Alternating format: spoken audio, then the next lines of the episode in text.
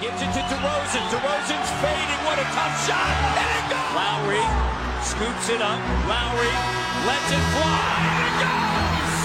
It's off to Leonard, defended by Simmons.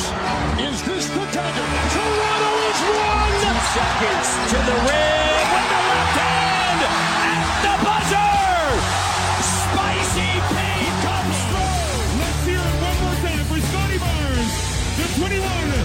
2022 Kia NBA Rookie of the Year. 吹响北境的集结号，一同守护北境的荣耀。欢迎来到北境之王猛龙球迷电台，我是台长杰克。我是副台长保罗。We the North is our battle cry, and this, this is our shield. Hello，龙米兄弟们，大家好。今天的节目呢，由我来给大家说一段单口。啊，休赛期自由球员市场已经开启六天了，那么大部分的球员去向呢，都已经尘埃落定。本身今年的自由球员市场呢，就鲜有大鱼，仅有的几个球星或者啊优质的角色，亦或是续约母队，亦或是签约了大多数人们所料想的球队。不过我们也常常说啊，这个自由球员市场的小年就会造就交易市场的大年啊。果不其然，随着一声惊天巨雷，打破了原本已经略显沉寂的自由市场的平静。那么这个雷就是凯文杜兰特突然申请交易离队。好的，那么今天这期节目呢，我们就来聊一聊 KD 来到猛龙的可能性。那么马赛乌杰里是否又等到了一个可以 all in 的机会？那么从 KD 申请交易开始到今天，这个事件的影响力是显而易见的。毕竟没有球队会对一个联盟前五实力的超级巨星不感兴趣，即便这当中充满着各种不确定的因素。从 Shams 爆料 KD 交易事件以后，仅一个小时，ESPN 就跟进报道说，联盟已经有超过半数的球队致电篮网总经理小马克思询价杜兰特。那么再到前两天，有报道称，金州勇士也加入了 KD 的争夺战。可以说，到目前为止，联盟其余的全部二十九支球队都已经联系过了篮网管理层了。所以 KD 事件的热度啊，可见一斑。那么接下来就让我们一起来看看凯文杜兰特到底有没有可能来到我们多伦多猛龙队。说到这次 KD 交易事件啊，不免就会让很多龙迷联想到四年以前，也就是二零一八年的夏天，猛龙交易得到科怀伦纳德的那次，也是马赛乌杰里的高光时刻，封神之作。也许正是那次关键的交易，帮助后来的猛龙拿下了队史第一冠。那么，了解乌杰里的龙迷都知道，他是一个对球员市场出现的机会有着敏锐嗅觉的人。平常韬光养晦，蓄势待发，关键时刻出手大胆。四年前的那次啊，正是乌杰里瞅准机会，all in 来了一个超级巨星，才使得。当时的猛龙完成了蜕变，那么这一次乌杰里会不会出手呢？他会怎样出手呢？那就让我们从下面几个方面来看一下。首先，让我们来对比一下这次 KD 的情况和四年前小卡的情况有什么相同之处和不同之处。相同之处呢，就是本身事件的不可挽回性。那么从赛季开始。啊欧文的疫苗事件，到中期欧文坚持打球，再到后来哈登突然申请交易离队，篮网三巨头分崩离析，最后只能通过以附加赛的方式进入季后赛，结果在季后赛首轮被凯尔特人横扫出局，成为了本赛季季后赛唯一一个被横扫出局的球队。那杜兰特和篮网也都经历了一个。动荡而且失望的赛季，并且呢，篮网管理层和蔡老板已经对欧文对待打球的态度，以及杜兰特对待欧文的态度失望至极。这一点啊，我们可以从篮网老板蔡崇信的态度就可以看出来。据 TA 记者沃尔登报道，在经历了多年伤病和场下的尴尬，以及季后赛的失败后，在欧文合同谈判期间，欧文与杜兰特都泄露出了威胁球队的信息。啊，这也让蔡老板的忍耐到达了极限。他宁愿失去球队的竞争力，也都不想再被这种文化继续腐蚀下去了。而且呢，在 ESPN 记者文霍斯特的节目当中，他也爆料说，蔡老板宁愿拥有一支努力打球只能赢四十场比赛，而且需要通过附加赛才能晋级季后赛的球队，也不愿意再拥有一支充满天赋却无法让他感到骄傲的队伍。所以在这次杜兰特事件呢，我们就可以看出啊，他就如同四年前小卡与球队和管理层无法调和的关系一样，杜兰特的离队几乎是一件势在必行的事情。好，那我们再来看一下这两者之间有什么不同之处啊？不同之处就是四年前小卡正处于他合同的最后一年，他不想再和马刺续约。而现在的杜兰特呢，是刚刚才和篮网续签了一份四年、价值一点九七亿的合同，并且这份合同还没有开始执行。杜兰特有四年的合约在身，所以啊，篮网必然不会轻易放走杜兰特。啊，对于那些想要交易得到 KD 的球队啊，势必需要付出巨大的筹码和代价。好的。那么接下来我们就来讲一讲猛龙发生交易的可能性啊，我认为呢是有一定可能性的。首先，我们要来看一下乌杰里同志他的做事方式以及他的建队思路啊。在夺冠以后的这些年，对于这支猛龙，乌杰里是怎么打造的呢？在这些年当中呢，猛龙从来都不是一支摆烂重建的球队，而是一支。在卧薪尝胆、伺机而变的平民球队，为什么那么说呢？猛龙拥有着一套具有深厚底子的季后赛阵容，也就是我们口中常说的超级巨星拎包入驻球队啊。这都得益于纳斯的金牌教练团队的内部球员培养能力，以及乌杰里所率领的管理层这些年的淘宝能力。也正是因为这个原因。猛龙才可以在一九年夺冠以后，在经历小卡、丹尼格林、伊巴卡、小加索尔等球员的自由身离队后，可以迅速的回归季后赛行列，更是过去九年的时间里面八次打进季后赛的重要原因。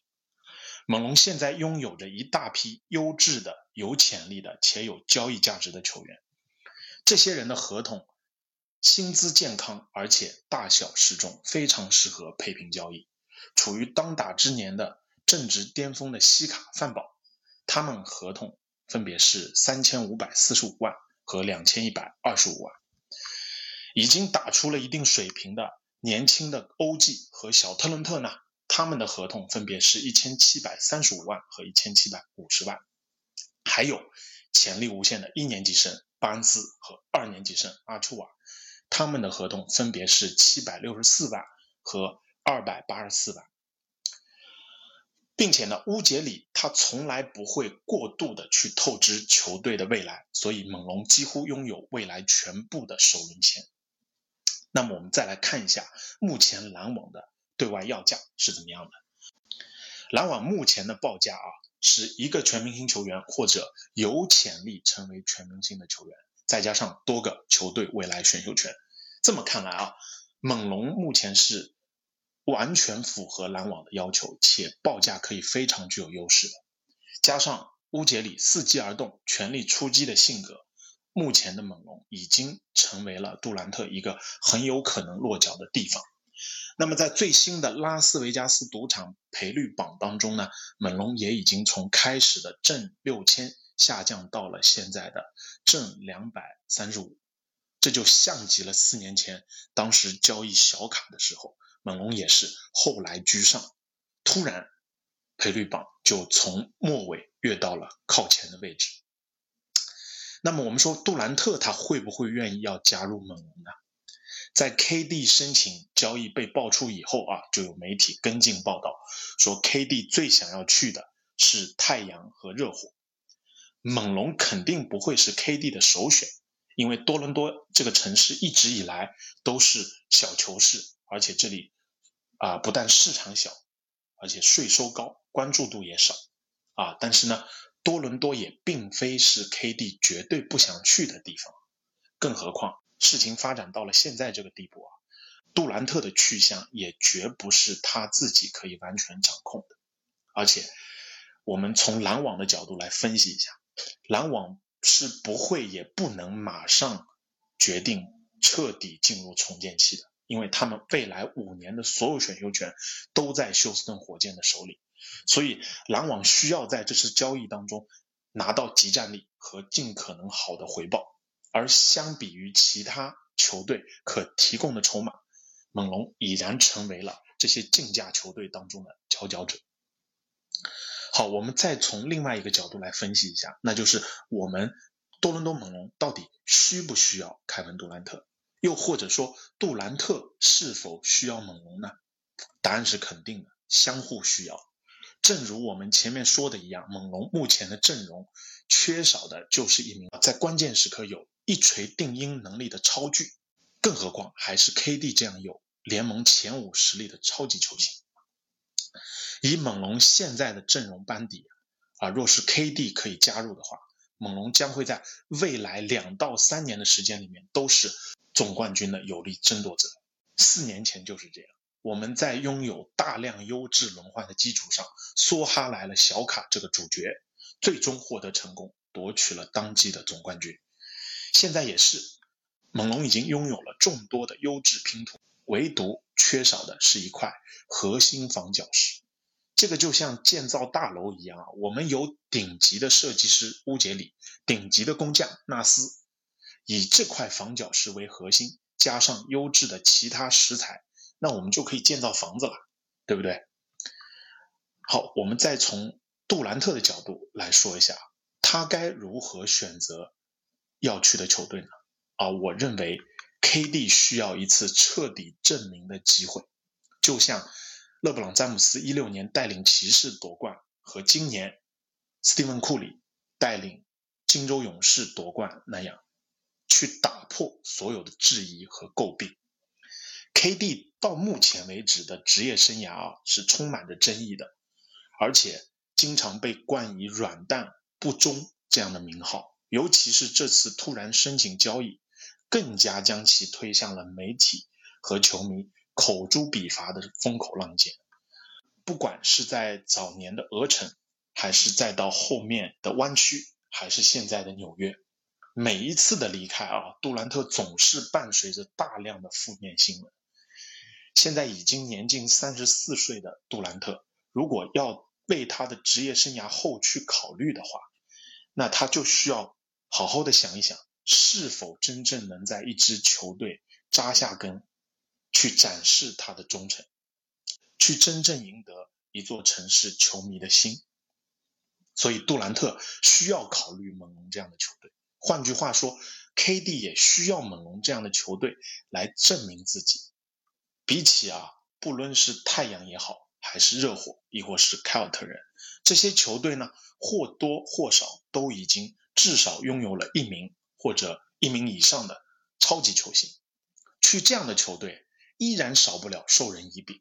而已经在勇士拿下了两次总冠军和两次总决赛 MVP 的杜兰特，他现在不需要去考虑总冠军的数成，他已经有了。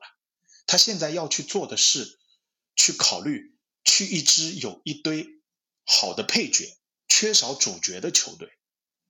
啊，去一支有文化、有耐心的球队，去一支有好的管理层、好的教练团队的球队。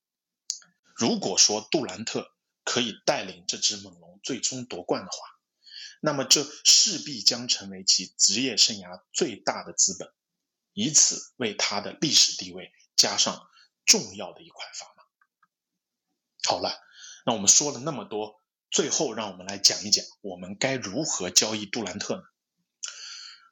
我们说遇到这样的机会啊，肯定是要竭力争取的。更何况这样的机会啊，不是经常有的。但是需要谨慎而为之，以免一招不慎满盘皆输。猛龙的原则啊，我觉得就应该是不要冲动消费，不要提前消费，就这两点。首先，我们说第一点啊，不要冲动消费，不可以拆了整个队去交易杜兰特，要尽可能的保留西卡、范弗利特加巴恩斯的阵容，可以考虑欧基和小特伦特为主要框架来进行交易谈判。我们前面就已经说过了。争取杜兰特是因为我们现在有一套深厚的底子，我们有一套季后赛球队的阵容，这样才能够使超级巨星拎包入住嘛，对吧？若是严重破坏了现有的阵容，这无异于拆了东墙补西墙，换来 KD 就毫无意义了。而且杜兰特他也不会愿意加盟一支为了得到自己而失去原有竞争力的球队，并且。现在这支猛龙的阵容对比四年前，啊，我们说从板凳深度上面，啊，球队啊纵深上面来讲，都还是有不小的差距的。而且现在的东部依然是强敌林立，想要杀出一条血路来并不容易。就算 KD 加盟，也不一定能够保证夺冠，更何况是拆了队去交易啊。另外，我们说，再加上杜兰特本人的不确定性和不稳定性，倘若在这个过程当中又出现什么幺蛾子，那 KD 是不是有再次申请交易离队的可能性？如果到了那个时候，就是赔了夫人又折兵了。所以，猛龙绝对不能也不会强拆了球队去交易啊。另外，我在这里也代表广大龙迷发个声啊，不要交易巴恩斯。不要交易巴恩斯，不要交易巴恩斯。重要的事情说三遍啊！因为巴恩斯这个球员啊，对我们来讲是非常非常重要的。如果巴恩斯可以正常发展的话，这可是我们猛龙未来十到十五年的舰队基石啊！只要不出巴恩斯，即便交易来杜兰特后出现了一些新的变化，我们依然留有后手。可以继续围绕巴恩斯舰队。第二点啊，不可提前消费。我觉得啊，尽可能出不超过五个以上的首轮签或互换权去进行交易，因为以过度透支球队未来进行豪赌的这种行为，它所带来的是啊极大的阵痛感和更长的重建期，可能是十年甚至更长。现在的篮网。就是最好的例子。我觉得二零二七年以前的选秀权是可以考虑的，但二七年以后的选秀权，即便出也要尽量保护，因为我们既然选择豪赌杜兰特，那么未来四年必然是我们的夺冠窗口期，我们需要赢在当下。至于选秀权，可以适当抛弃一些。所以二七年以前的选秀权对我们来讲并没有那么重要。但二七年以后的选秀权，我们就要进行适当的考虑了，最好能够加入一定的保护机制，比如说一到四位保护、乐透保护这样子的，或者前十保护，类似这样的。好，那么说到这里啊，肯定会有人说，猛龙开出这样的筹码，篮网是不会同意的。那我想说的是啊，NBA 本身就是商业联盟。每一笔交易的谈判啊，就如同商场的谈判一样，这就是战场的博弈啊。猛龙需要有自己的原则，需要有自己的底线啊。